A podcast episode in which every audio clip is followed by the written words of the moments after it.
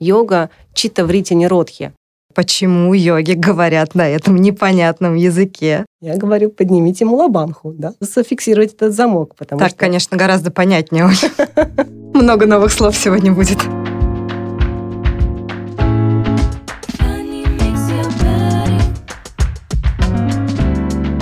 Всем привет! С вами Funny Makes Your Body, подкаст студии йоги и пилатеса Светланы Бондарчук Funny Studio. Это подкаст обо всем, что связано с телесными практиками и спортивным образом жизни. Я, его ведущая Тоня Голубева. Выпуск подготовлен совместно с международным сервисом аудиокниг по подписке Storytel. Мы в Фани Студио ставим заботу о себе и своем здоровье во главу угла. Тем важнее для нас, что этот выпуск подкаста подготовлен при поддержке социально значимого партнера – медиа «За руку.ком». Это медиа для людей с онкозаболеваниями, их близких и всех, кто находится в группе риска. А ноябрь является месяцем осведомленности о раке легкого, который встречается, к большому сожалению, даже у молодых и некурящих людей. И большинство пациентов узнают свой диагноз на поздних стадиях, когда вылечить заболевание невозможно, и речь идет уже только о продлении жизни. Людям в группах риска рекомендуется ежегодно проходить обследование с использованием низкодозной компьютерной томографии. Это поможет выявить заболевание на ранних стадиях. Давайте заботиться о своем здоровье и действовать на опережение. Узнайте больше на сайте zaruku.com. Сегодня мы поговорим о йоге, одном из самых популярных направлений и групповых занятий последних 10, если даже не 15 лет. Из-за своей популярности йога окутана множеством всевозможных мифов. И развеивать их мы пригласили в студию Олю Мешкову, преподавателя хатха-йоги и йога-терапии, реабилитолога и одного из самых популярных тренеров Фани Студио. Оля, привет. Привет. Или, как принято говорить, намасте. Оль, давай ты для начала расскажешь э, слушателям про себя. С чего начался твой путь в йоге? Это было очень давно.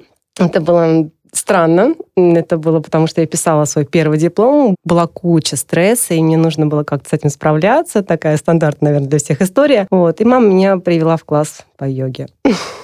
Что ты подумала, когда попала туда? Зачем меня привязывают к стене? Почему нужно делать все эти странные позы? И почему это работает? И тем не менее ты вернулась. Да, я вернулась, ходила постоянно. И как произошел вот этот вот э, переход из а ученичества а в учителя? Все как-то очень естественно происходит. В какой-то момент понимаешь, что не находится той необходимой нагрузки для того, чтобы восстановиться. Я не смогла восстановиться после родов, и поняла, что кроме меня, саму себя никто не восстановит. Я тебя прекрасно понимаю.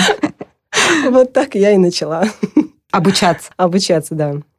Расскажи, пожалуйста, какие виды йоги ты преподаешь? Хатха-йога — это самая основная и самая как бы, наша база, на чем строятся все занятия, на чем строится вся йога. Имеется в виду сразу статические позы, да, про какие-то асаны, то это хатха-йога. Если мы говорим про восстановление, то, конечно же, йога-терапия. Моя любимая, в которой можно сделать практически все. Если что-то нельзя сделать, то это можно сразу понять и как-то потом в дальнейшем исправить. Честно говоря, меня прям смущает название йога-терапия, что, думаю, я неподготовленный слушатель. Я думаю так, ага, есть терапия, Значит, есть еще какая-то другая йога, не йога-терапия, в которой тебя не лечат, а делают с тобой что-то другое. Да, есть такое, потому что терапия — это временный процесс, в который ты приходишь для того, чтобы решить какие-то свои насущные проблемы на данный момент. Например, сдутие живота, условно говоря, боль в колене, под лопаткой крестец, съехавший вниз. Вот. Все это тоже можно решить с йога-терапией. Потом ты возвращаешься обратно в свою повседневную жизнь, потому что ты же откуда-то пришел, ты же чем-то занимался. Йога-терапия тебе позволяет вернуться к твоему привычному образу жизни. Какая? Какой? Этот вид йоги, которым ты занимался до, или не йоги, или тренажерный зал, или функциональные тренировки, или интервальные тренировки, да все что угодно, любые. Бег, то же самое относится к тем видам, которые ты возвращаешься, ты восстановился. А как быстро это восстановление происходит? У всех по-разному. Ну, то, то есть не за один раз? Это не... Смотря что. Всегда можно поправить за один раз, можно дать рекомендации и понять, как это работает, да, за счет чего ты это будешь делать. Сказать, что делай так, будет тебе хорошо. Будешь делать снова так, будет снова плохо. Поэтому ты все время стараешься в свою жизнь уже вносить те коррективы, которые тебе дали в качестве рекомендаций. Ты уже с ними идешь с Богом в счастливую жизнь. Угу. Давай вернемся немножечко к вопросу о йоге в целом. Йога очень популярна, как мы уже сказали в самом начале. Это видно и по клиентам Funny Studio, ну и также по всему миру. И один Инстаграм пестрит бесконечными картинками людей во всевозможных завернутых, вывернутых, вогнутых, загнутых позах. И вместе с этим йога еще очень мифологизирована. Можешь рассказать, как йога появилась и какой путь она прошла до наших дней? Насчет появления йоги есть очень много разных легенд, есть много разных историй, потому что все это, как правильно сказала, окутано мифами. Но моя самая любимая, что на заре времен к нам спустился Шива, ну не к нам, конечно же, да, к древним индусам, и показал им 84 лакха движения, да, и сказал, что все это йога. Все это хатха-йога. Что такое 84? Почему лакха? Ну, 84 как просто число такое, да, а лакха это от тысячи до бесконечности число. То есть все, что мы делаем, это все йога, чтобы чем бы ты ни занималась. Это все будет йога. Поэтому невозможно тыкнуть пальцем, да, и не сказать, что это не йога физические упражнения, будь то бег в карте нагрузки, да, будь то силовые какие-то упражнения да, со штангой, это тоже будет часть йоги. Тоня, скажи, а вот что у тебя ассоциируется при слове йога? Есть какой-то образ йогина? Да, очень красивый импозантный мужчина в набедренной повязке, обязательно с голыми ногами и рельефным прессом. Завернутый в бублик, конечно же. А может, он без повязки? Не все носили повязки. Вариативно. На самом деле, да, это такой классный образ э, из Средневековья, потому что до Средневековья, до 16-17 веков йога была совершенно другой. Это был образ мужчины, опять-таки, мускулистого, накачанного, с красивым торсом. На его фоне сзади было обязательно хозяйство. Это корова изображалась, да, какое-то там его хозяйство, там какие-то владения. Обязательно на плече была булава, то есть это был воин, который мог защитить себя, свое селение. Это был ученый муж. Да, у него была большая библиотека, он обладал знаниями по аюрведе, лечил людей, и ему, как на воспитание, тоже давали детей маленьких, да, до четырех лет, чтобы он прививал им нравственно-моральные принципы. То есть это такой был как бы уважаемый человек в селении. Что было потом? Это, наверное, был расцвет йоги, такое золотое время. Потом в какое-то время, наверное, 7-8 век появляется такое модное движение, наверное, слышала джейнизм. Когда ты... Нет, расскажи, пожалуйста. Много новых слов сегодня будет. Это верование, оно до сих пор есть, но оно не настолько уже популярно. Это когда ходишь и сметаешь букашек перед собой, чтобы, не дай бог что, их не раздавить, потому что это может быть воплощение чего-то или просто навредить окружающей среде. Соответственно, так как это приобретает у нас популярность, то уходят эти необходимость в армии, она упраздняется, да, не нужны больше силовые какие-то действия в защите. Соответственно, возможно, это было все совпадение. Но в этот момент приходят мусульмане в Индию. То есть это 9, 10, 11 века. В 11 веке уже совсем полностью они захватили. С чего началось их завоевание? Как сказал Ленин, с чего начинается захвата телеграфов, мостов и вокзалов. Так вот, мусульмане начали это все как раз-таки с информационной тоже поддержки. Это с библиотек, это с качалок, да, библиотеку сожгли, скачалку сломали, и всех тех, кто обладал этими знаниями, начались на них гонения. Кто успел уйти, тот ушел в горы, в Тибет, там спрятался и мирненько себе поживал с остатками тех знаний, которые увели с собой. Йога стала под запретом и потихоньку сошла на нет. Были, конечно, разные кочующие кланы, наверное, угу. вот, которые как раз-таки и несли этот свет знаний, то, что сохранили, то, что удалось взять с собой.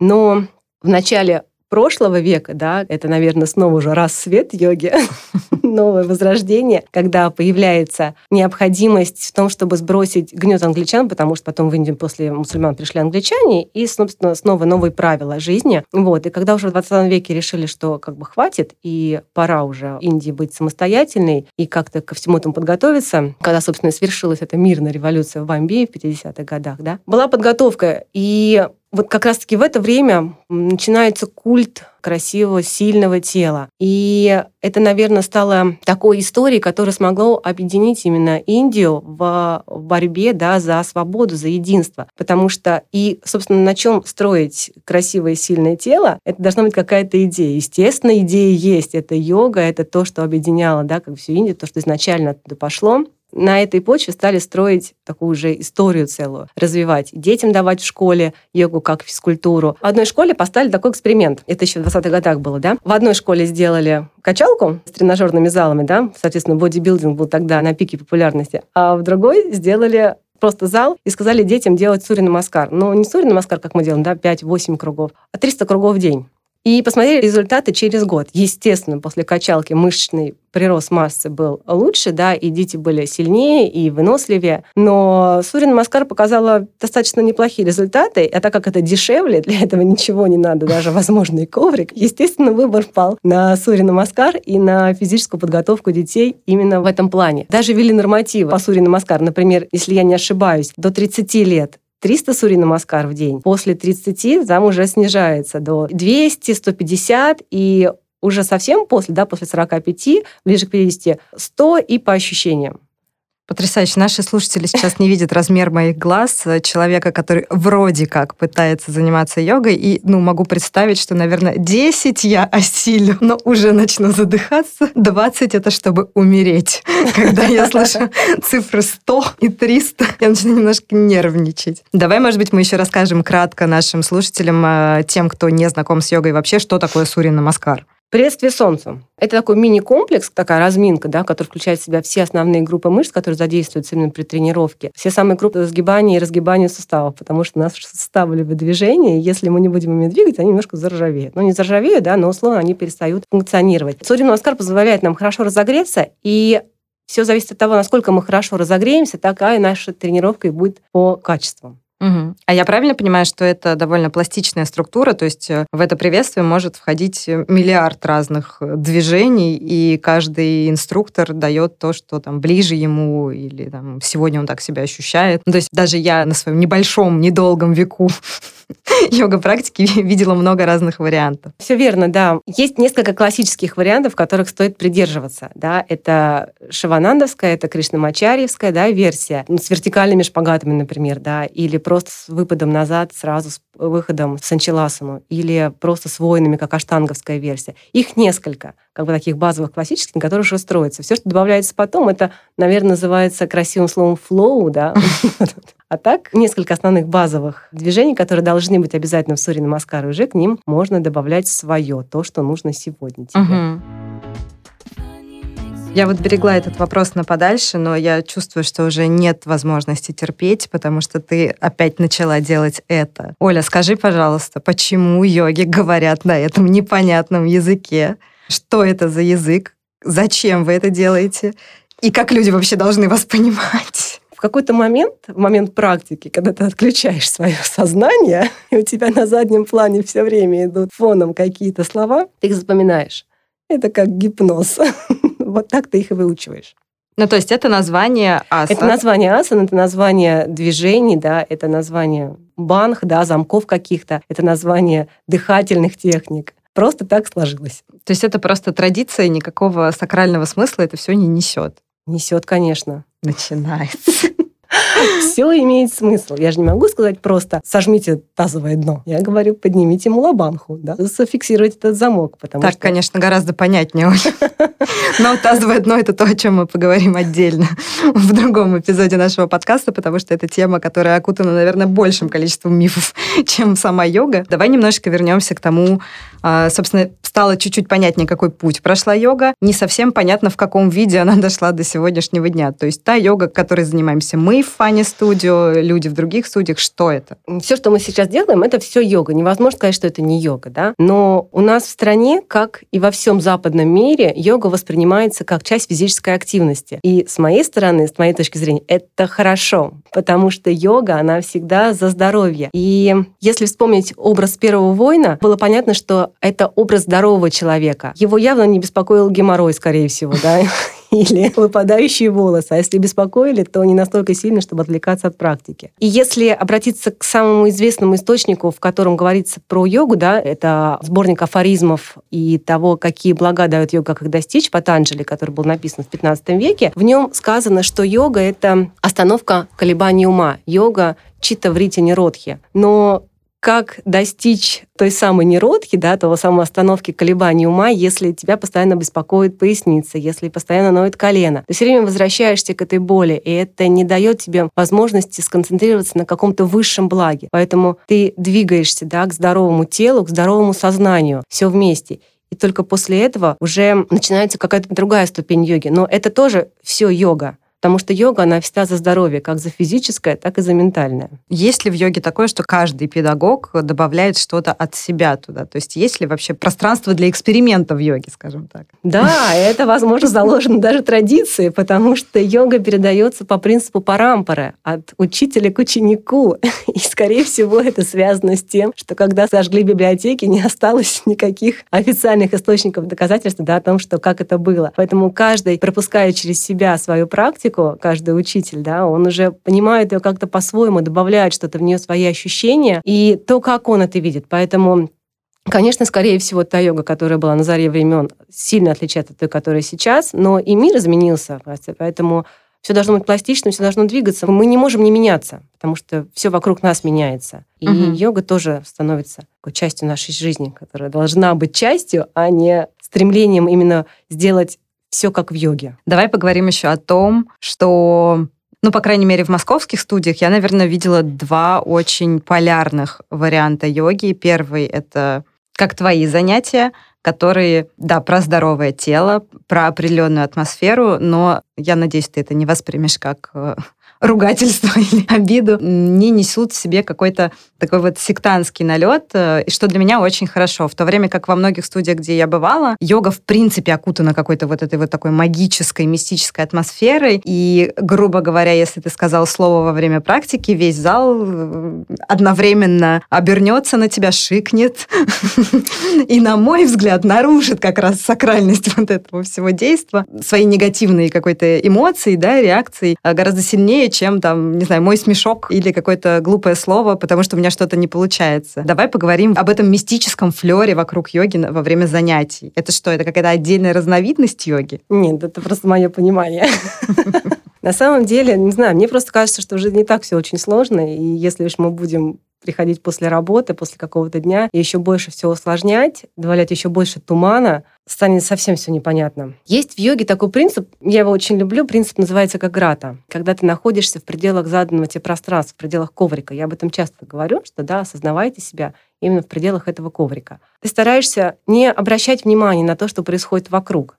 Да, кто-то смеется, у кого-то так выходят эмоции, кто-то дает много комментариев, кто-то страдает, кто-то плачет. Но это его личная практика. И даже в групповых занятиях у каждого своя личная практика. Потому что изначально йога была личной практикой, индивидуальной. Угу. Это в начале уже 20-х годов, когда нужно было массово все это приносить, появились групповые занятия на плацу. Делай раз, делай два, делай три. У нас остался этот групповой формат, но практика всегда внутри тебя. Поэтому ты остаешься на своем коврике и работаешь со своими ощущениями, своими переживаниями, своими эмоциями. Все время возвращаешься, если тебе хочется откомментировать еще кого-то, вспоминаешь, что ты находишься здесь.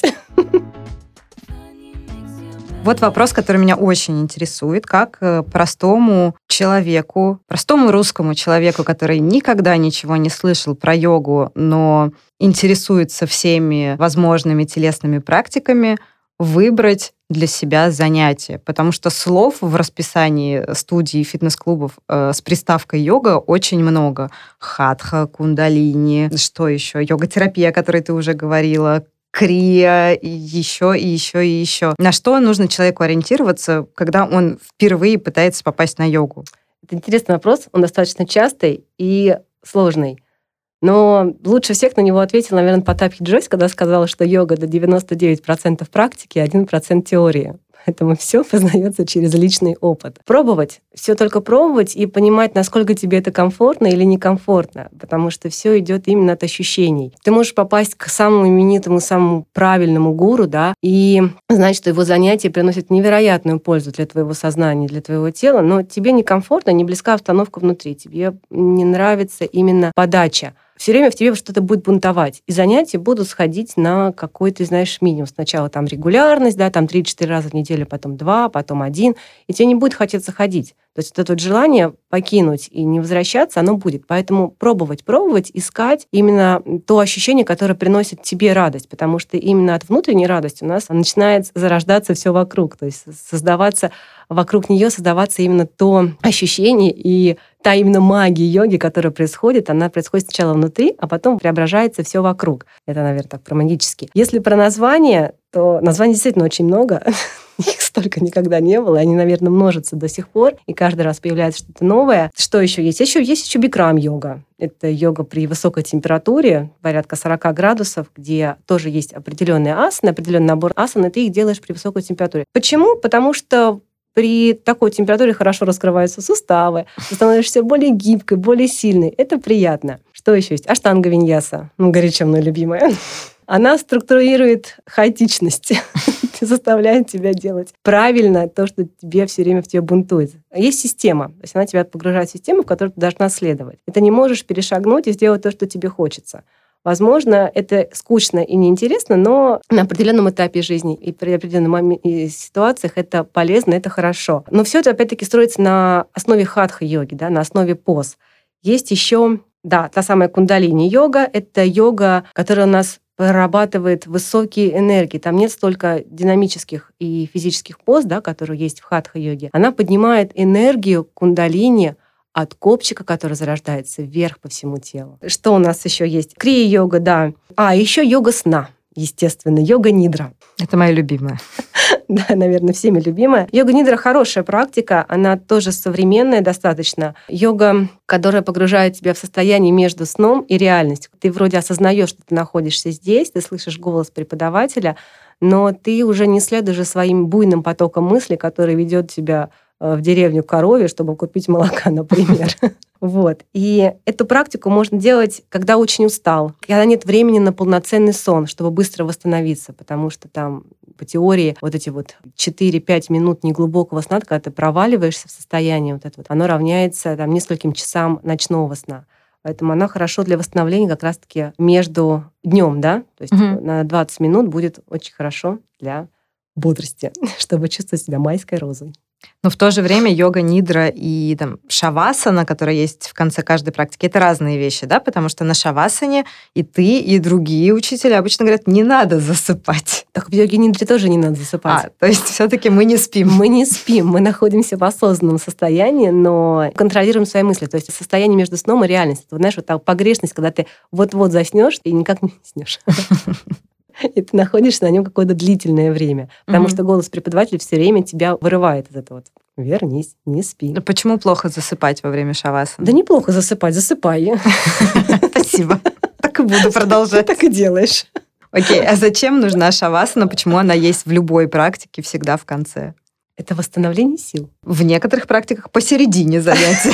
И это выглядит странно. Иногда это можно делать в начале ну, иногда мы делаем это в начале, очень редко. Зачем? Ты распределяешь энергию по телу, которая, потому что считается, что в течение всей практики, которую ты делаешь для себя, да, в течение физической, ты вырабатываешь энергию, создаешь ее. И чтобы потом на этой всей энергии быстрой не бежать делать свои какие-то mm. дела, ты ложишься, успокаиваешь, распределяешь ее по телу.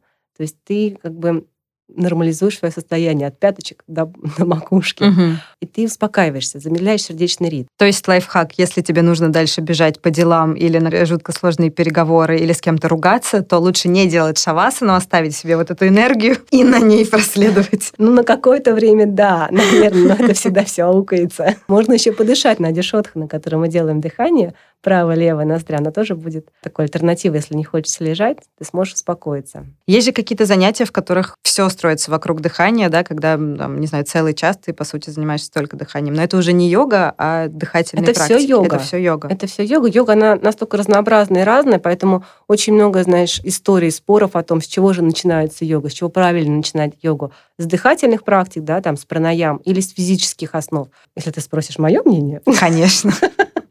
Я считаю, что с физических практик. И только потом уже делать пранаямы. Это может быть сначала какая-то легкая разминка, это может быть какие-то пранавьяямы, да, движение руками, ногами, угу. суставами для того, чтобы запустить как раз-таки наше, а, подготовить тело. а, очень долго сложно сидеть в одной неподвижной позе и все время дышать. Поэтому наше тело должно быть готово к дыханию, готово к неподвижной статической позе. То есть в этом-то и суть асаны, да, в том, что это неподвижная, удобная поза, в которой ты можешь находиться длительное время. Mm. Поэтому мы готовим себя уже к каким-то дальнейшим э, длительным процессом более глубоким. То есть все-таки наступает момент, в котором э, тебе становится удобно в любой из этих поз. Да, я могу сказать, что я полюбила треугольники.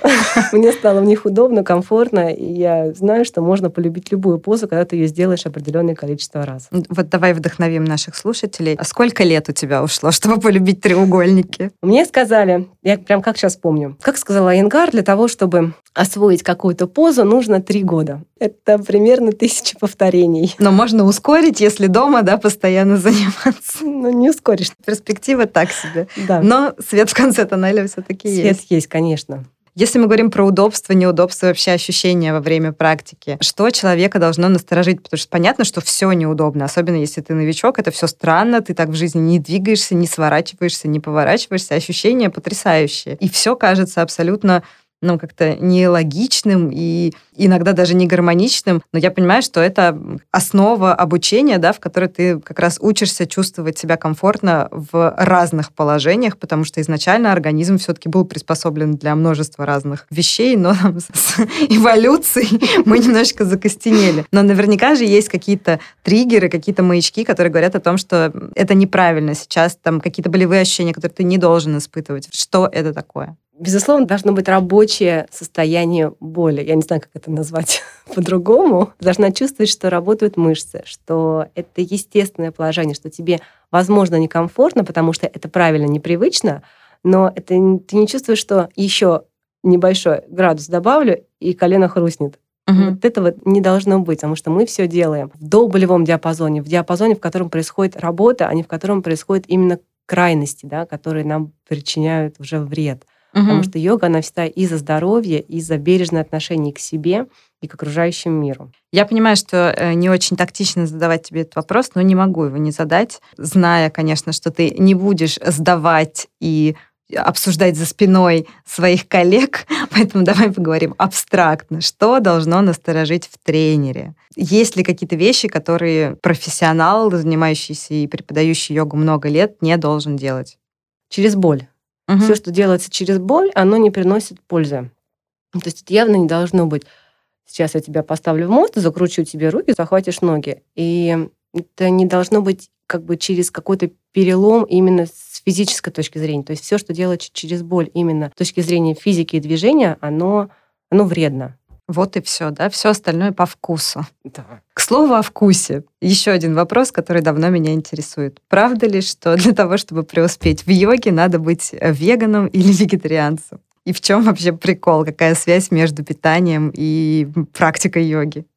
Для индусов это нормальная история не есть мясо. Они генетически к этому предрасположены. И не есть живые продукты. У них есть, у них есть ген, который помогает им вырабатывать да, омега-3, которая нужна нашему организму, потому что омега-3, она у нас борется с многими воспалительными процессами, позволяет нам быть здоровым. В нашей полосе мы немножко генетически к другому предрасположены.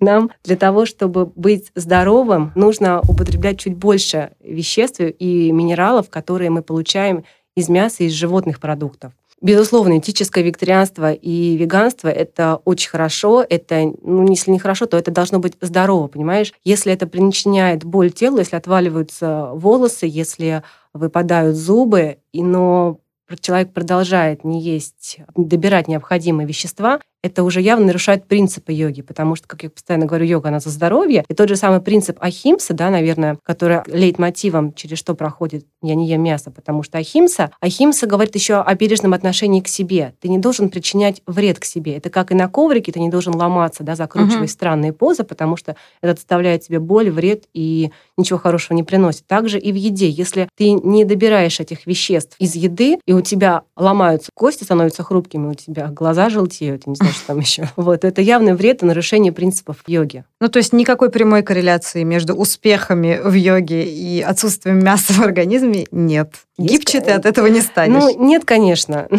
Ты предрасположен к гибкости, давайте так честно, ты не предрасположен. У нас есть разные типы людей, которые, у которых много эластина в крови, которые изначально загибают все странные части тела в непонятные места, закладывают сразу ногу за голову, садутся в шпагат. А есть те, кому это очень сложно дается, потому что у них немножко другое строение. И тут в большинстве случаев не зависит от того, употребляешь ты животные продукты и молочку, да, или не употребляешь. Угу. А есть какие-то противопоказания общего характера, вот кому вообще нельзя заниматься йогой? Или как ты говоришь, что если это практика, нацеленная на здоровье нашего организма, in general, да, всего организма, то, в общем-то, противопоказаний быть и не может. Нет, противопоказания, конечно же, есть. И они есть ко всему, и смотря какую практикой ты собираешься заниматься.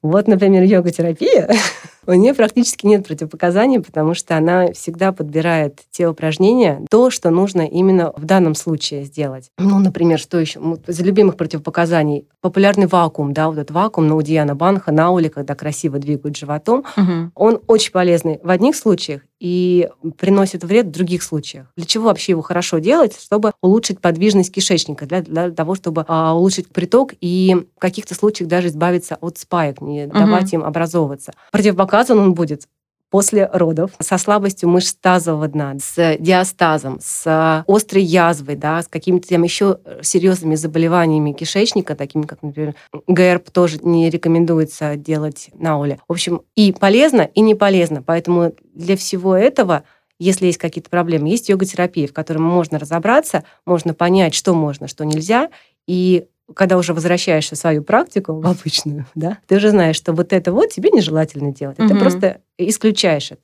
своей практики. Мне кажется, сейчас какой-то срыв покровов произошел. Вакуум, так рекламируемый последние, не знаю, лет пять. Э, столько всяких марафонов, курсов, постов этому посвящено. И будто бы это универсальное средство от всего. И для плоского живота, разумеется. Вот, то есть получается, что это супер небезопасная штука, которую прописать себе самому самостоятельно, ну, невозможно, да? Ты с кем-то должен Если ты условно здоровый человек, то почему бы и нет?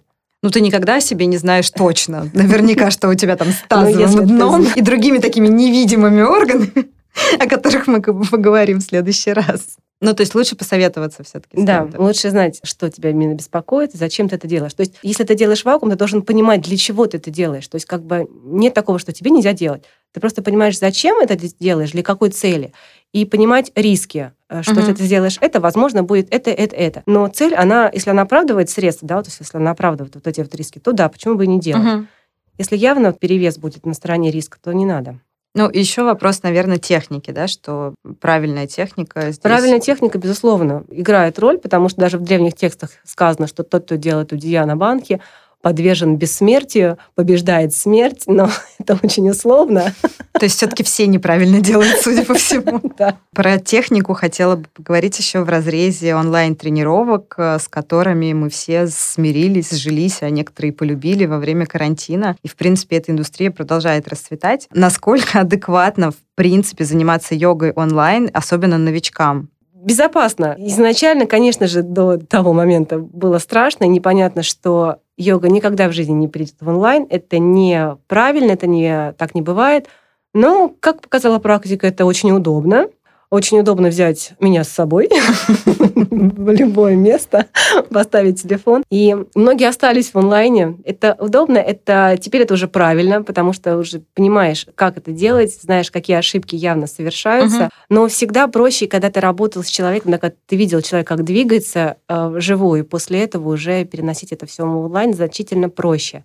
Потому что, к сожалению, ракурс один ты догадываешься, ты знаешь, интуитивно ты можешь предположить, uh-huh. что там происходит с ногой, с рукой, и говоришь, какие основные ошибки избежать. Новичкам начинаешь с самого простого. Из, э, с простого да, преподаватель всегда смотрит о том, как ты это делаешь. И, и дальнейшее уже строит это как бы траектории твоего движения, uh-huh, понимает, uh-huh. чем это может грозить. Поэтому всегда отрабатывается на онлайн-этапе, возможно, чуть подольше. Все вот эти вот базовые моменты, все uh-huh. базовые отстройки для того, чтобы понимать, чтобы задать эту нейронную связь, мозг, мышцы, тело, движение, После этого уже начинается дальнейший какой-то прогресс, дальнейшая работа. То есть в идеальном мире человеку правильнее будет один, два, три раза сначала прийти на очное занятие с тренером, познакомиться, да, понять, как он работает, и тренер посмотрит на то, какие проблемы есть у человека, человека, да, и как он, в принципе, взаимодействует с асанами. И после этого уже переходить в онлайн и жить долго счастливой жизнью. Ты очень идеальный сейчас мир нарисовал.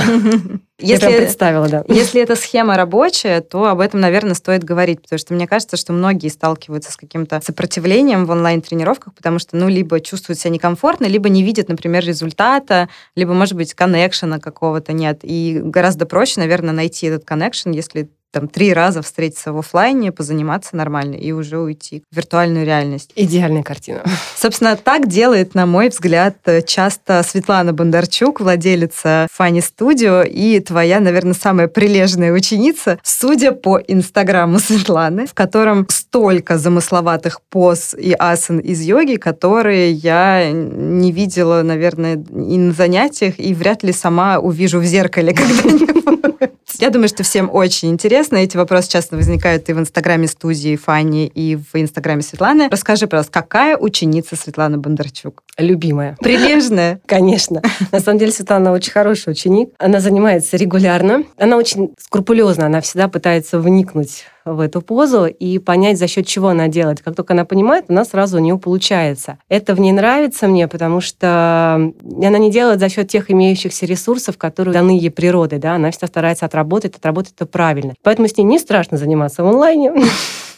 зная, что она себе не навредит, и сделает mm-hmm. только лучше. Естественно, у Светланы есть гибкость и способность к закручиванию в самые интересные позы в самых непонятных местах. И с этим, конечно, тоже всегда есть над чем поработать, и есть где куда расти дальше. Угу. Вот ты очень интересную вещь сказала про понимание того, как э, что делается, потому что иногда кажется, что действительно нужно понять, э, потому что ну никак не получается без того, без понимания, чем сделать ту или иную вещь. С другой стороны, я смотрю на коллег по коврикам и вижу, что иногда думать наоборот не надо. То есть люди просто делают, пока я сижу и думаю, чем это сделать.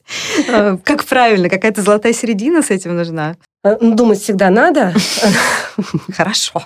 Успокоила. Вот. Но иногда мозг отключать тоже необходимо. Я догадываюсь, на кого ты смотришь. На всех.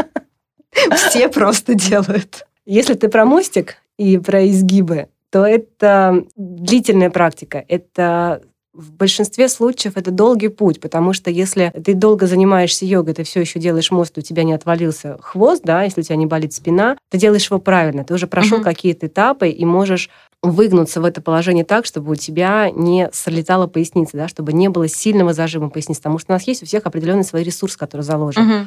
Ты можешь сесть на шпагат, да, у тебя это прям вот заложено. Ага, да.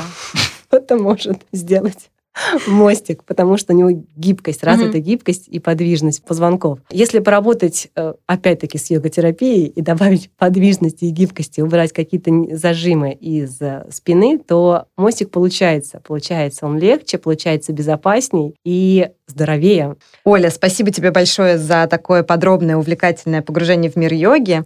Уверена, что мы совершенно не все вопросы сегодня смогли осветить. Если у вас, дорогие слушатели, остались еще вопросы к Оле, обязательно задавайте их под э, постом с анонсом выпуска нашего подкаста в Инстаграме Funny Studio Moscow. А, мы непременно ответим на самые интересные либо в следующих выпусках, либо там же в Инстаграме Funny Studio. Напоминаем, что подкаст Funny Makes You Body записан на студии Storytel. Storytel — это международный сервис аудиокниг по подписке. Новый эпизод ждет вас уже через неделю. В нем мы поговорим а, с еще одним приглашенным экспертом из Funny Studio Moscow, на этот раз по пилатесу. Слушайте нас на всех платформах, ставьте лайки, пишите комментарии и до встречи в эфире. С вами был подкаст Funny Makes You Body. Я Тоня Голубева и Оля Мешкова, наш приглашенный специалист по йоге. Пока!